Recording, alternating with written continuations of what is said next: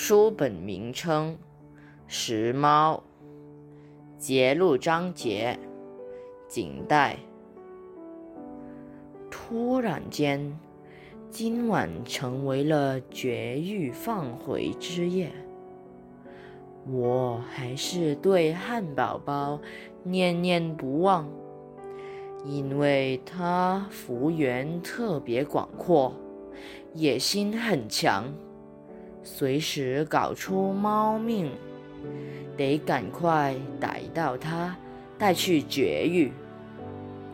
在等待汉堡包露面时，妹妹跟男友踏单车经过，告诉我路边有猫尸体，他俩把猫埋了在旁边的沙地。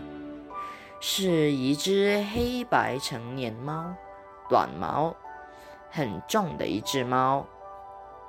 妹妹没拍下照片，一下子我也想不到附近有符合条件的猫。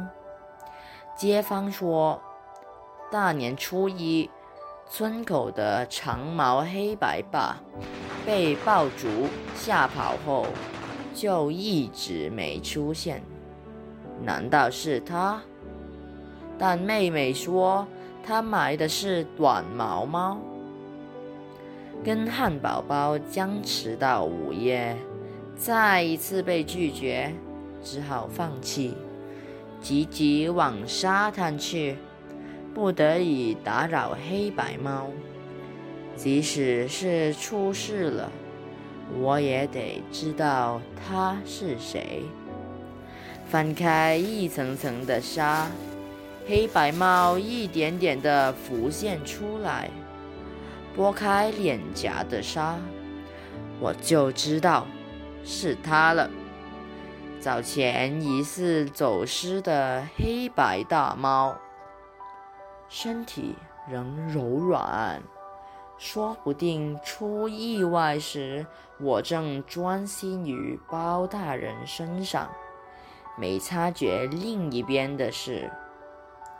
一个月前首次碰面后，就再没见过他。一边是松尾王，另一边是汉堡包。这位黑白大猫。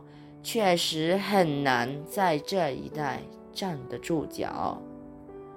早知道它不能久留，时间过去，我以为黑白猫已走远了，原来还一直在附近，大概是偷偷摸摸的觅食，吃过饭就又东闪西躲，最后给狮虎撞个正着。